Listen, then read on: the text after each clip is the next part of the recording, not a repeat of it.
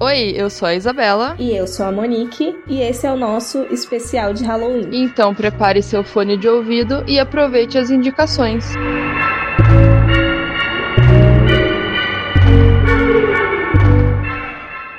E aí, galera, sejam bem-vindos a mais um Horrorizadas. Mas hoje ele tá mais que especial, porque afinal de contas é Halloween. Na verdade, o mês todo foi muito especial. A gente teve um mês de outubro cheio de convidados diariamente aqui falando com vocês. Mas no episódio de hoje também teremos convidados, né, Monique? Isso, e pessoas que admiramos bastante aí. A primeira aqui pra gente apresentar é a Tati Regis, que ela atualmente escreve vários reviews super maneiros no perfil do meu filme do dia e tá sempre trazendo um monte de recomendação aí, uma melhor que a outra, que a minha watchlist já tá imensa por causa dela. Oi, Tati. Oi, meninas. Oi, tudo bom?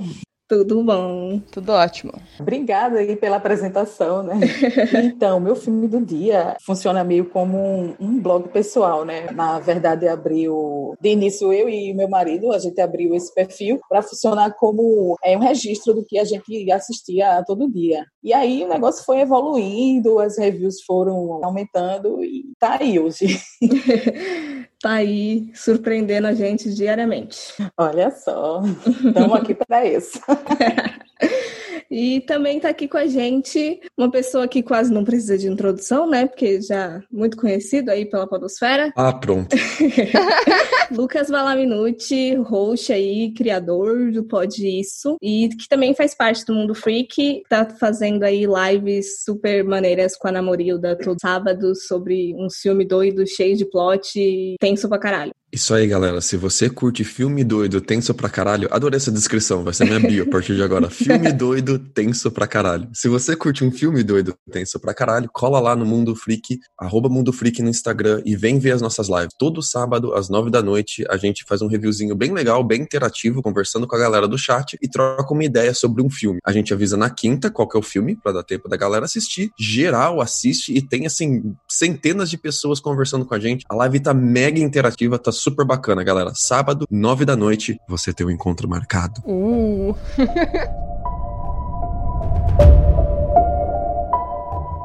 Pois então, né, gente? É, a gente quer saber de vocês como que vocês descobriram o terror, o que que fez vocês gostarem, se tem um filme assim que vocês assistiram que vocês falaram, nossa, eu gosto de terror, vai ser o meu, meu subgênero favorito ou um dos favoritos. Eu gosto disso, é muito adulto.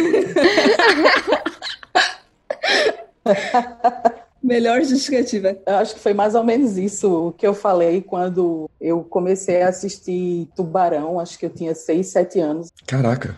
É, pois é. E aí, meus pais mandaram a gente dormir. A gente entrou no quarto, foi dormir e tal. Só que aí, depois que eles dormiram, a gente saiu.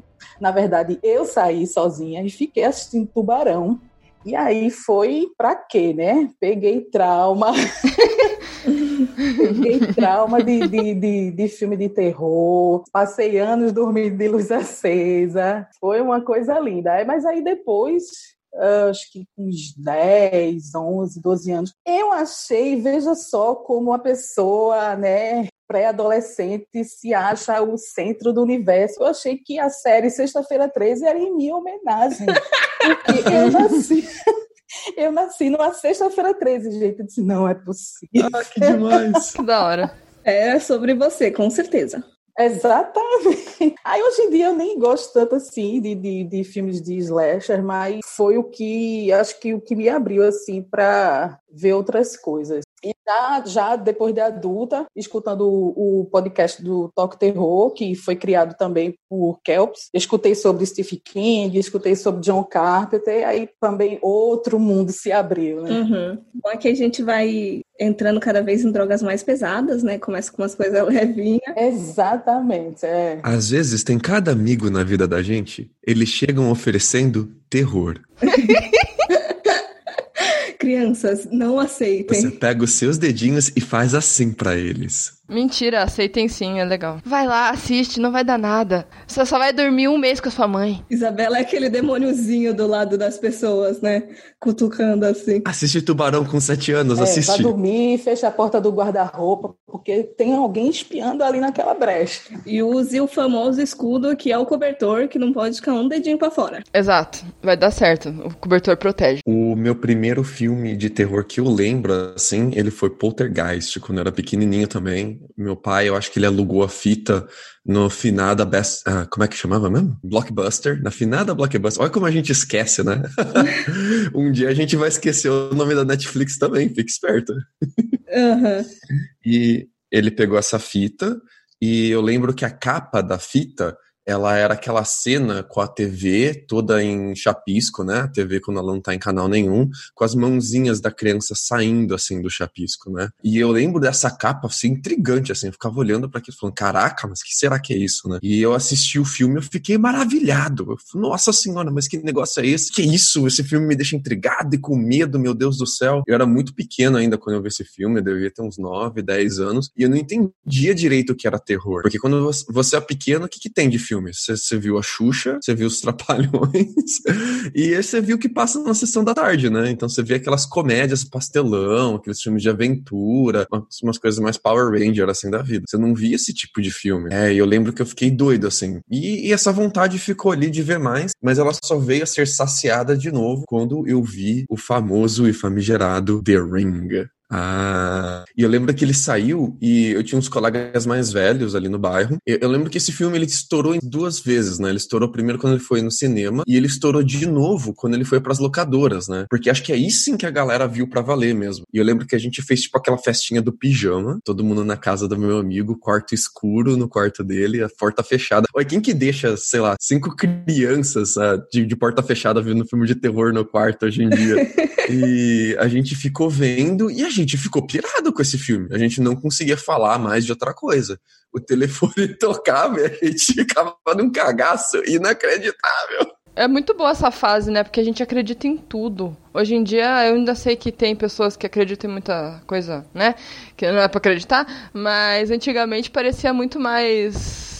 Parecia que a magia do terror era muito mais forte, né? Qualquer coisa que, que falavam sobre o filme, tipo, ai, o filme é verdadeiro, aconteceu, a galera já acreditava, esse negócio do, do chamado, da fita, todo mundo assistia o filme e ficava com medo. Era muito legal essa época. É porque era uma época que a gente tinha acabado de fazer a transição de fita pra CD, né? E você ainda tinha toda essa mística em torno da mídia física que você não entendia muito bem ela. Era uma parada meio mágica, assim. Você soltava ela no, na TV e a parada tocava, que negócio maravilhoso. Então, eu acho que esses dois filmes me pegaram justamente por causa disso, porque ela tem a ver com a nossa relação com o meio e como a gente tem toda uma aura meio mística em cima dele, né? Porque a Poltergeist é sobre, sobre a TV. E depois The Ring é sobre você alugar o filme e ter alguma maldição em cima do filme, né? Aliás, qual que, qual que era o nome de The Ring? Porque ele não era o The Ring na época que ele saiu no Brasil.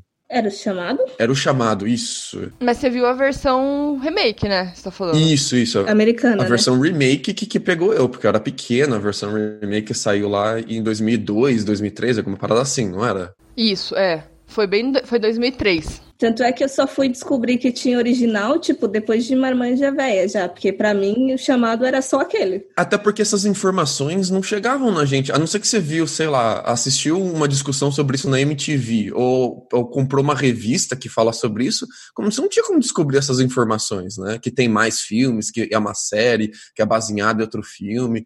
Então, tipo, era bem no boca a boca, lendo revista e tal, né? Eu acho que eu só descobri que, que é uma série grande e tal, e que é um remake adaptado depois de Marmanjo também. Eu acho engraçado que eu tenho notado esse padrão que a maioria das pessoas que se interessam por terror associa muito mesmo essa questão de na infância assistir uma coisa que deu aquele cagaço absurdo e aí você fica meio que nessa nessa agonia de meu Deus, eu quero ver de novo, mas será que eu quero mesmo? Porque vai dar medo. É, É o desafio, é, né? exatamente. Cutuca essa ferida ou não cutuco? Aham. E é até um padrão bem como, como o Tati falou de, de pré-adolescente, que acho que o mundo gira ao redor, de achar, tipo, não, porque eu sou foda, porque eu não vou sentir medo, sabe? Aí à noite quer ir dormir com a mãe. Eu acho que o que me pegou mesmo foi a parada de eu ter uma coisa para dividir com os meus colegas, assim. Porque você vê Lagoa Azul e o máximo que você vai falar ali é da tetinha da menina que aparece com os colegas, né? Uhum. Sei lá, você tem 12 anos, é isso que vai ser a sua conversa. Mas quando sai um, um, um tipo, um O chamado, a próxima semana é todo mundo falando de O Chamado na escola, não tem outra. Uhum. E, e isso era muito diferente, tipo, acontecia com muitos poucos filmes, né? Então isso, isso que eu gostava muito nos filmes de terror, é todo mundo ficar comentando. Um que saiu no mesmo ano, foi em 2003, eu lembro que eu tava na oitava série. Saiu O Chamado, eu assisti com uma amiga, mas saiu A Vila também, do M. Night Shyamalan. Ah! Ah, a vila. E era muita gente falando assim, não revele o final do filme. Aí ficava aquele negócio na cabeça, mas que porra é essa, né? Por quê? O que, que acontece né, se eu falar o final do filme para as pessoas? Eu lembro que a propaganda do filme era essa, não fale o final do filme. Eu lembro de muita gente comentando sobre esse filme nessa época também na minha escola. Esse foi a minha primeira experiência de filme ripado que eu brochei quando eu vi o filme. Eita. Não, a gente nem conhecia termos como spoiler, mais hype, mas a gente já vivenciava isso. É. Eu lembro que eu, eu fui no cinema com os meus amigos, assim, em uma ansiedade inacreditável, porque esse filme estava prometendo pra gente ter o melhor final de filme. E era Shyamalan, não era? Então, já vinha com toda aquela áurea de finais inacreditáveis do Shyamalan. E eu lembro que não, não porque a gente é muito inteligente, a gente era adolescente, adolescente é, é naturalmente burro. Com 30 minutos de filme, a gente matou o final do filme, não é tão inacreditável assim, e a gente ficou tipo, cara, é isso mesmo? eu acho bem curioso esse filme por conta desse esquema que eles fazem, assim, mas eu realmente não, não fiquei de boca aberta, tipo que nem, por exemplo, o Sexto Sentido, que eu fiquei, caralho, eu não acredito, eu quero apagar esse filme e ver de novo, só pra ter a mesma experiência. E, tipo, eu não, não, lembro na época se eu gostei do, do filme da Vila, mas eu. Hoje em dia eu acho ele interessante, assim, essa, a premissa dele. É, é que o Shyamalan, ele é o anti-J.J. Abrams, né? o J.J. Abrams, ele tem essa parada de ele curte muito criar mil mistérios no plot dele e não resolve nenhum, e quando resolve é, é bem mal feito, né? É. E, e o Shyamalan é o contrário. Ele gosta de criar um grande mistério e dar um puta final para esse mistério mas ele não tem plot, né? É só isso o filme dele.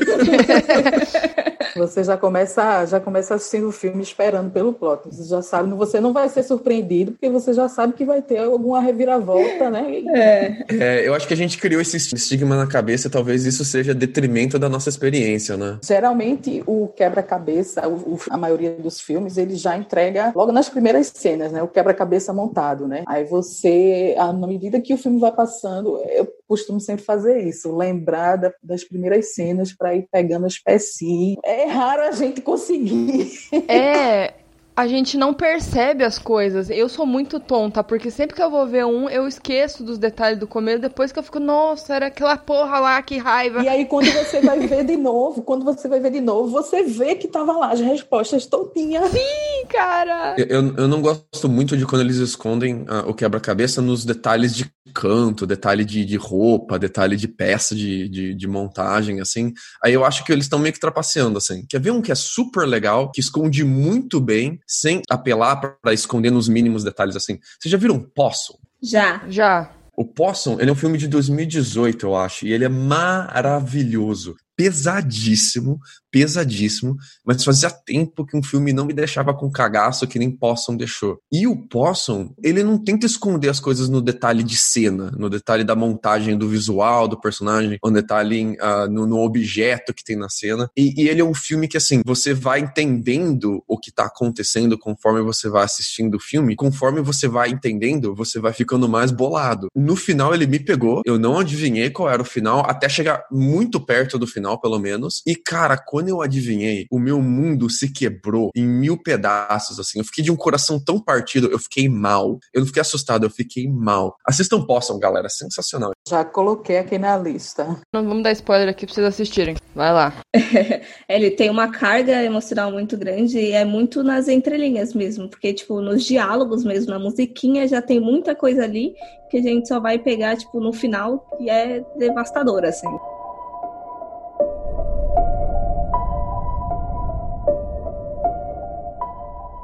E aproveitando aí que a gente já comentou dessa, dessas questões de quebra-cabeça, vamos falar sobre os elementos que a gente gosta. Eu acho que aqui vai ser quase unânime, né? Que a gente gosta do fator psicológico, mas existem coisas dentro do terror que vocês falam, ai meu Deus, é por isso que eu consumo esta porra. Pra mim, acho que tem que mexer com as emoções. É feito, a gente tava falando aqui, né? Tem que, tem que desafiar mesmo, tem que fazer a gente esquecer que tá nesse mundo de merda.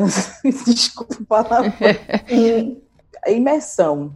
Imersão, clima, atmosfera. Eu acho que tudo isso junto faz ter esse prazer de assistir filme de terror, sabe? Eu estava lendo uma pesquisa, a pesquisadora ela estava falando do porquê que certas pessoas ela, elas gostam de filme de terror e outras não. E ela estava falando sobre o fator genético. Isso eu achei sensacional, porque de como a gente lida ou não com estresse, né? Então, assim, é, quem tem mais facilidade né, de lidar com estresse vai gostar mais de filmes de terror, porque ela leva a experiência do filme de terror como desafio. E quem não lida bem com estresse não vai gostar do filme de terror, porque ela vai se sentir insegura. Ela acha que aquele medo vai atingir ela. Eu achei isso sensacional. Bem da hora mesmo. Uhum. Depois me passa esse artigo, vou adorar ler ele. Vamos colocar nas referências aqui. É, eu tinha lido algumas coisas sobre fãs de filmes de terror, eles se adaptarem mais a momentos de crise e tudo mais. Exatamente. São mais inteligentes, aquelas, né, apelativas. Ou o ego. Puxar a sardinha pro nosso lado. São mais bonitos. Fãs de terror é tudo de bom como se estivesse é, mais preparado né, para enfrentar a vida, vai com fé, e, e é isso mesmo. É. É, porque o que a gente já viu de desgraça, né? Pelo amor de Deus. Eu costumo dizer que o maior filme de terror do que a vida real não tem, né? Então é por isso que a gente mete a cara em filme e série. É só fazer um compilado do Jornal Nacional dos últimos meses, que já vai ser impactante pra caralho. Minha gente, eu li eu li alguma coisa ontem no Twitter, eu não sei se isso é verdade, eu não sei se isso é tiração de onda, mas eu li que os filmes de terror feitos é, durante a quarentena, eles é, ganharam o nome de quarterror. Eu apoio, eu apoio essa nomenclatura aí já tem um outro subgênero aí. A galera que faz produção de filme congelou as produções no começo da quarentena. Muita gente mandou o roteirista adaptar o roteiro para atender a um tipo de público diferente, é o público que está sentado em casa faz um tempão. É interessante ver o como a gente tem que mudar o que causa medo nas pessoas, porque o estilo de vida delas mudou repentinamente, né? Sem contar que a gente está vivendo com medo diariamente, assim, né? Então, a maioria dos filmes que a gente tem assistido, a gente já comentou até aqui em outros podcasts, eles estão tendo completamente uma leitura diferente, tipo, produção que tem sido lançado recentemente. A Isa comentou e eu concordei pra caramba, que a gente fica, meu Deus, mas as pessoas não estão seguindo as medidas de segurança, por que, que não, fulano não tá de máscara, é. sabe? Esse, esse tipo de filme foge da realidade agora, né? Esses filmes que, tipo, não tem pandemia, a gente, porque a gente tá vivendo em uma, né? Então você vê um filme que não tem ninguém usando máscara, todo mundo se aglomerando, você fica, gente.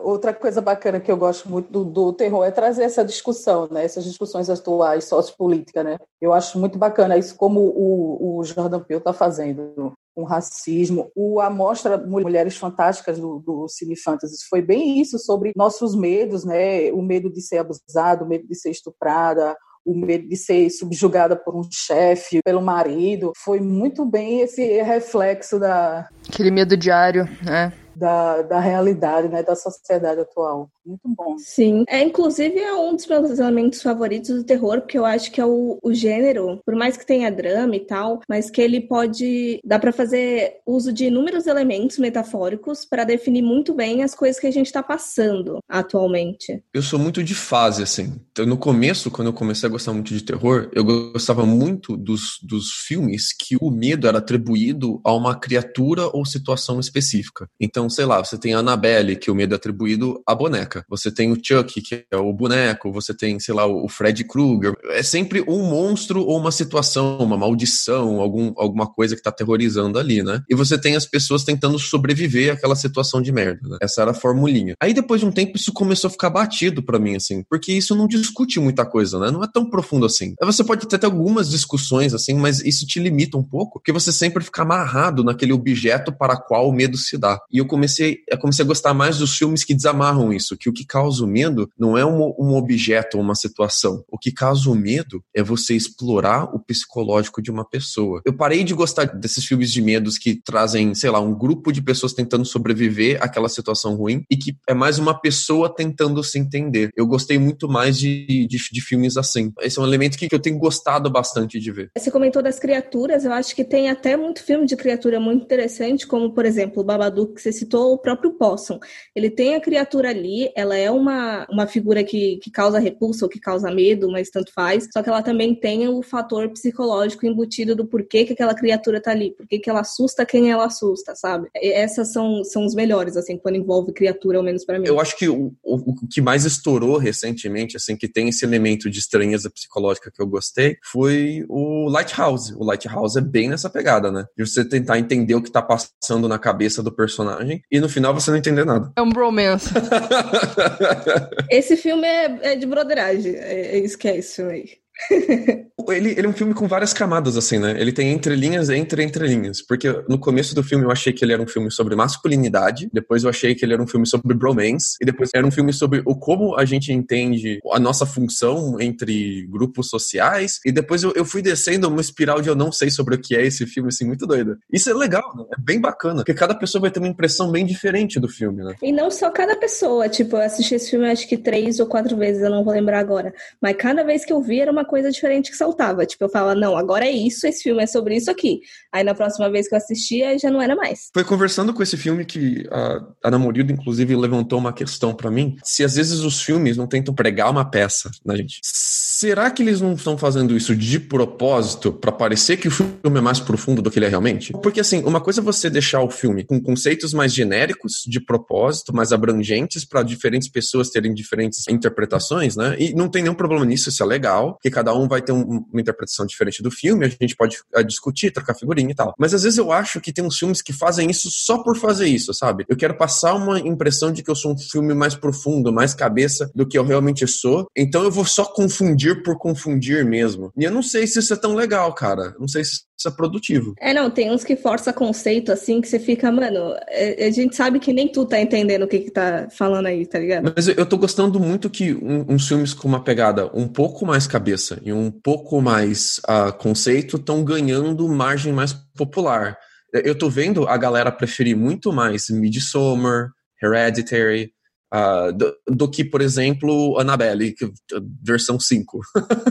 Então, eu gosto e não gosto, porque eu acho que depende muito também da bolha em que a gente tá. Por exemplo, eu faço parte de muitos grupos de terror, assim, que tem gente pra caralho no Facebook. Por mais que a gente ache, esses filmes realmente estão sendo mais consumidos, as pessoas estão assistindo mais. Eu lembro que quando eu fui assistir A Bruxa, por exemplo, a sessão tava lotada. Por mais que metade das pessoas estivessem reclamando, a sessão tava lotada. Mas eu acho que tem um pouco de. Não, não querendo ser presunçosa de, ai meu Deus, só eu entendi o filme, mas eu acho que tem um pouco de gente que tá indo só porque, tipo, meu Deus, todo mundo tá falando que tá bom. Mas isso sempre aconteceu. A bruxa, especificamente, eu acho que foi muito do marketing sabe? Porque isso estraga muito também, sabe? Você vender um filme que, que não é aquilo para as pessoas, porque ele se vendeu diferente, né? Eu, eu, ou as pessoas, na cabeça delas, esperaram outra coisa, né? Mas, mas sabe que eu acho que eu gosto disso? Eu achava problema as pessoas falarem que elas gostam do filme só para participar também, para não se, não se sentirem de fora. Mas eu acho legal, eu acho que faz parte isso, porque eu acho que essa pessoa que não tá gostando, mas tá forçando a barra para falar que gosta, eventualmente em algum ponto, ela vai começar a se perguntar por que ela está fazendo isso. Ela vai começar a buscar outras coisas e talvez ela encontre filmes novos parecidos que ela goste, ou talvez ela se filtre, porque não tem problema a gente ter filmes diferentes para públicos diferentes. Eu gosto do jump scare também. Eu gosto do terror pipocão, não deixei de gostar dele. E, mas eu gosto que agora a gente não tem só isso no cinema, sacou? Eu não preciso buscar aquele cinema especializado em São Paulo, na Paulista, que só ele tá passando esse filme no Brasil para assistir o filme que eu quero, sacou? Ele tá alcançando bolhas maiores e eu vou poder conversar sobre ele com mais gente. Isso é bacana. O Lucas falando, vocês falando, eu aqui balançando a cabeça, concordando.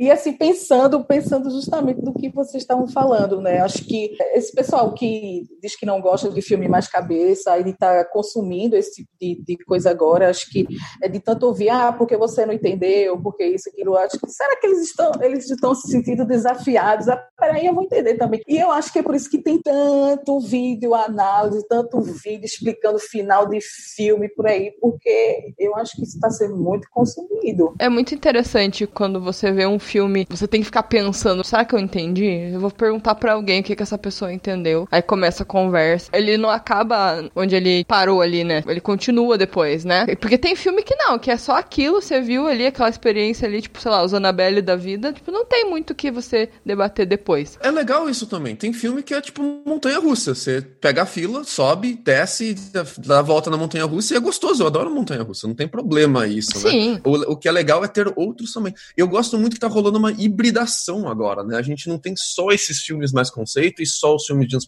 jump scares. Você tem uns filmes como, por exemplo, Gerald's Game, Rush, que eles são bem leve conceitualmente, mas eles têm mais do que só o terror. E eles, eles trazem uma discussão ali, é meio que na cara, assim, meio que bem jogado para você entender, não, não fica implícito, não fica nas entrelinhas, porque acho que é para um público mais abrangente, né, o público mais geral, mas eles começam a ser um pouco mais híbridos, né, não é só o jump scare, é o jump scare com uma discussão a mais, o que é bem legal.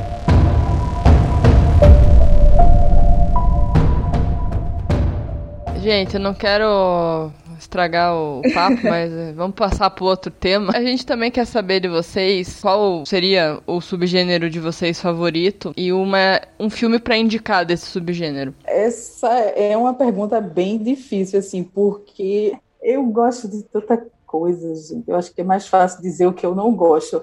Mas, assim, é, pensando logo de cara, assim, de primeira, eu gosto muito de filme de Casa Assombrada.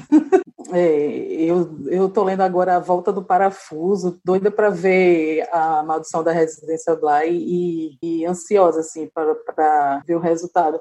Eu gosto porque, assim, tira, tira a gente dessa segurança né, que a casa da gente representa, né? Ao mesmo tempo que a gente pode se sentir totalmente em liberdade ao assistir um filme de Casa Assombrada, é isso que eu espero, né? Que essa emoção me atinja. Tem um filme que é venezuelano que eu quando assisti eu gostei muito, é o A Casa do Fim dos Tempos. Esse filme é sensacional. Não sei se filme é maravilhoso. Eu vi, eu vi em DVD, depois ele passou no cinema aqui numa sessão especial e eu fui ver. Meu Deus do céu, eu fiquei muito impressionada assim com de como a história é contada e de como surpreende, sabe? Eu não sei se eu posso é, desenvolver a história, posso? Desenvolve só tenta não dar o spoiler máximo. É. É, é, o primeiro filme de, de suspense terror da Venezuela, isso aí já chamou a atenção, né? E, e, é um filme de estreia também do Alejandro Hidalgo. É um filme de, de 2013 e conta a história da família de Dulce, uma mãe de dois filhos. Ela começa a ver coisas dentro de casa, a receber algumas visitas e aí, lógico que a gente, é, assim como ela, né, é levada a se perguntar o que é que está acontecendo. Só que tem uma profecia aí, né? E a profecia se cumpre e o filho morre e o marido também. E ela vai presa. Ela não consegue provar que não foi ela que assassinou o filho e o marido. Ela chama até de intrusos, né? E aí 30 anos depois ela volta para casa, ela recebe um benefício da lei, volta para casa e começa, em forma de flashback, a gente tem que ter apresentado a história dessa família. O filme vai dando pistas pra gente, como se a gente fosse um detetive, para ver se a gente consegue desvendar o que foi que aconteceu naquela casa e o que levou àquele crime, né, bárbaro, assim. E, minha gente, é surpreendente a explicação, assim, eu fiquei de cara porque não dá de jeito nenhum para você adivinhar. Esse filme é sensacional e o que eu gosto dele é que ele subverteu para mim todo o conceito de casa assombrada, porque eu, eu ainda tinha muita concepção de ai, fantasminha e os caralho a quatro e sei lá, vai aparecer alguém explicando tudo e eles vão fazer alguma coisinha ali religiosa, não sei, para tentar acabar com as pessoas. E esse filme, tipo, destruiu toda essa ideia que eu tinha. É sensacional, assistam, vai estar na nossa lista dos 30 países, genial. Eu tô gostando muito da pegada de folk horror, como foi o Midsommar, como foi o The Witch, mas eu vou trazer hoje para vocês um filme que eu não sei muito bem como categorizar ele, uh, que é O Lamento, The Wailing. Uh, ele é um filme coreano de 2016 que eu achei sensacional e que ele trouxe uh, para mim essa vontade de ver mais filmes sobre a entidade, filmes sobre o monstros. Tinha morrido para mim por um tempo, assim, e esse filme trouxe isso de volta. Ele mostrou para mim, não, dá para fazer filme nesse, nesse, nesse, pique também e ser tão foda quanto os filmes mais conceituais. Contradizendo tudo que eu falei até agora, tá aqui. o Lamento é sensacional porque é, ele te joga no meio de uma treta do, do mundo espiritual e você não, você como uma pessoa normal, uma pessoa de uma vila coreana, você não faz ideia do que está acontecendo. Então você você acompanha ali os dois policiais mais bundões e despreparados de toda a força policial da Coreia. Cara, parece sessão da tarde, mano. Os caras são muito, muito bosta. E eles estão tentando entender por que que tá tendo ataques de assassinato ali na vila deles. E, cara, eu não vou estragar a experiência de vocês. Eu só vou dizer que assistam. É demais. É sensacional. Tu fica perdidinho o filme inteiro. Cada hora você muda de opinião sobre o que tá acontecendo. E não de uma maneira ruim, assim, porque o, o diretor não soube explicar direito, mas é porque o diretor sabe brincar com essa expectativa de uma forma sensacional. Assistam The Wailing, o Lamento, e vençam o preconceito de filme de terror asiático, que eu sei que muita galera tem preconceito com esse tipo de filme, e são filmes também que podem ser sensacionais. Só vai.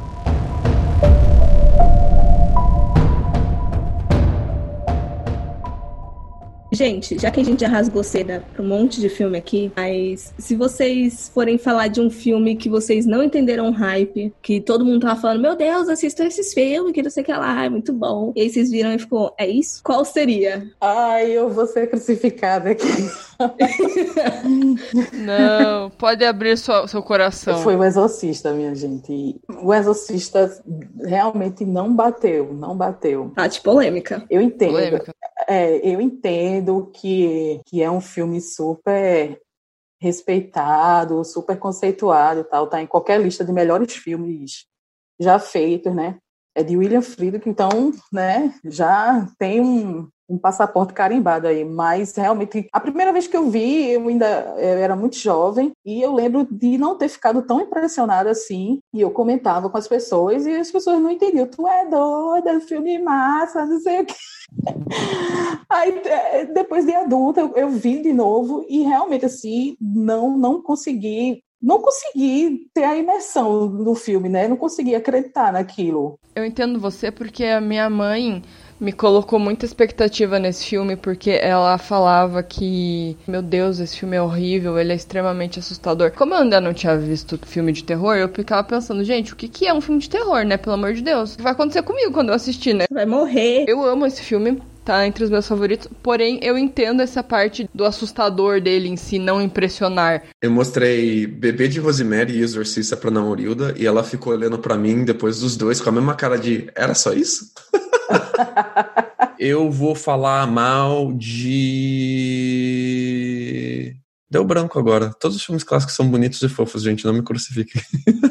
Eu falo mal de Bebê de Rosemary. Uh, o Bebê de Rosemary, ele trata de um tema foda. Acho, acho do caralho, assim, a coragem que ele teve de tratar desse, desse tema, que é uh, não só estupro de mulheres, mas estupro de mulheres casadas por parte do próprio marido. Mas eu achei o final dele tão fraco, tão xoxo, tão, nossa, somos um culto.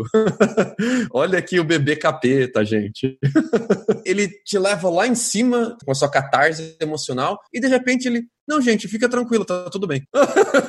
Ele é triste também, porque é aquela coisa da mãe tendo que aceitar aquele filho, né? Tipo, porque ela chega, tá todo mundo cultuando ele, e, porra, é o filho dela que foi dado como morto, né? Ninguém queria que ela soubesse, né?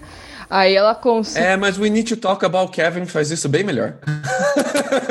eu não vou opinar agora porque eu não vi esses clássicos todos. E normal da minha cara, mas se eu fosse falar mal de, de algum, não mal, mal, mal, mas assim, Psicose foi a minha, não decepção, mas eu acho que eu já tinha consumido muito sobre, tipo, eu já conhecia muito sobre Ed Gein, aí eu li a porra do livro antes de ver o filme, eu assisti o filme muito tardar também, então o fator, assim, plot, por exemplo, para mim já tinha morrido completamente. E aí o que sobra do filme é a parte técnica, e desde que eu não entendo quase porra nenhuma de coisa técnica, então para mim, tipo, ok, entendeu? Mas aí esse é um, é um que eu evito falar que não achei tudo isso para não ser apedrejada em praça pública.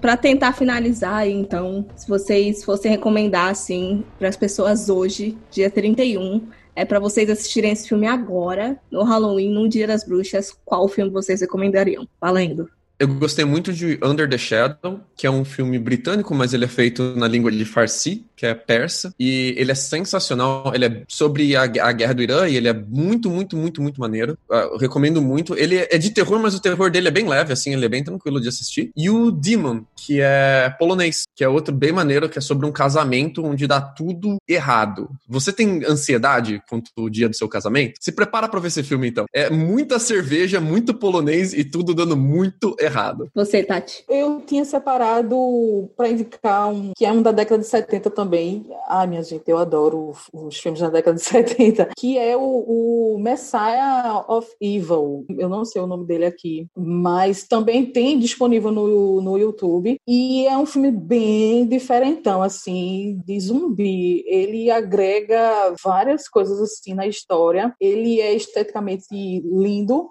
ele é muito bonito o filme. Agora também tem a linguagem da década de 70, né? O desenvolvimento lento, onde a história vai acontecendo aos poucos. Mas é bem legal, é bem bacana. É, você quer recomendar alguma coisa, Isa? Pode ser. Já que estamos vivendo um eco-horror diário aí, né? Vamos, vou recomendar The Beach House, que saiu aí do, na Shudder. Assistam esse filme que é muito bom. Gosto. Gostamos. De cabeça não me vem nenhum outro para indicar, mas é, vou ficar com, com esse mesmo. Aham. Uhum. Eu vou deixar uma recomendação italiana aqui, recente. Eu acabei esquecendo de pesquisar as informações sobre ele, mas acho que é consideravelmente fácil de achar, chamado O Demônio de Laplace, ou The Laplace's Demon, como foi para o inglês. Italiano não vou me arriscar a falar. Mexe um pouquinho não necessariamente com Casa Assombrada, mas são, se não me engano, cinco pesquisadores que eles acabam caindo numa casa sendo objetos de estudo, porque tem um cara que a gente não sabe quem, que ele montou uma maquete, deixou lá no meio da mansão, capaz de prever os próximos movimentos e ações de todos esses pesquisadores. Então eles passam o filme tentando subverter isso, descobrir a engenhoca, tentar, tipo, vamos ver se isso daqui tá funcionando mesmo, e se eu fizer um bagulho inesperado, será que vai acompanhar? Eu achei sensacional. Então, para finalizar, vamos deixar aberto aí para o jabá de vocês. Tati, se o pessoal quiser conferir mais das suas indicações sensacionais, onde é que te encontram? Então, minha gente, pode, pode procurar no Instagram meu filme do dia, que assim, estamos eu e Kelpis eu mais, que o ele está dando meio que um tempo assim nas, nas resenhas, mas é, eu sempre fico colocando as coisas que eu vejo e desenvolvendo, praticando a escrita, sabe? É, é uma coisa bem nova para mim. Então, eu estou aproveitando isso para escrever sobre o que eu estou vendo. Ultimamente, estou escrevendo muito sobre o Lovecraft Country, a série. E também tem algumas dicas bacanas, diferentes e tal. Pode, pode seguir lá, o meu filme do dia. Então não esqueçam de conferir. E Lucas, o pessoal aí que ainda não te conhece, onde é que a gente encontra você? Se você quer me encontrar, você pode me enxar lá no Twitter em arroba lucas underline o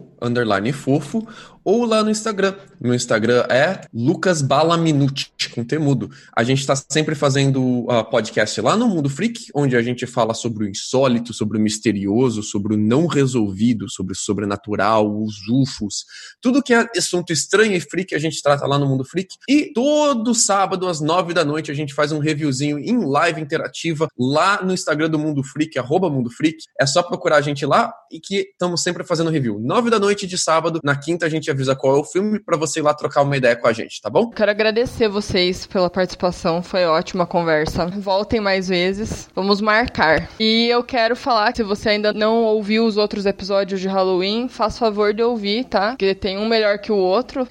São 30 dias aí de indicações, pessoas muito maneiras indicando subgêneros, falando sobre, sobre vários filmes. Tem gente que não indicou só um filme, indicou vários, isso foi muito legal também. Então, confere lá que esse mês foi sensacional. Quero agradecer a todo mundo que participou, inclusive vocês aí que participaram hoje. Uhul! Valeu mesmo, obrigada, gente. Eu tava super nervosa, super ansiosa. Foi muito bacana. Obrigada, gente. E não esquece de seguir a gente nas redes sociais. Estamos no Instagram e no Facebook como Horrorizadas Podcast e no Twitter como Horrorizadas PC. E agradecimentos eternos para vocês e a todos que participaram do nosso especial. E é isso, gente. Tchau, tchau.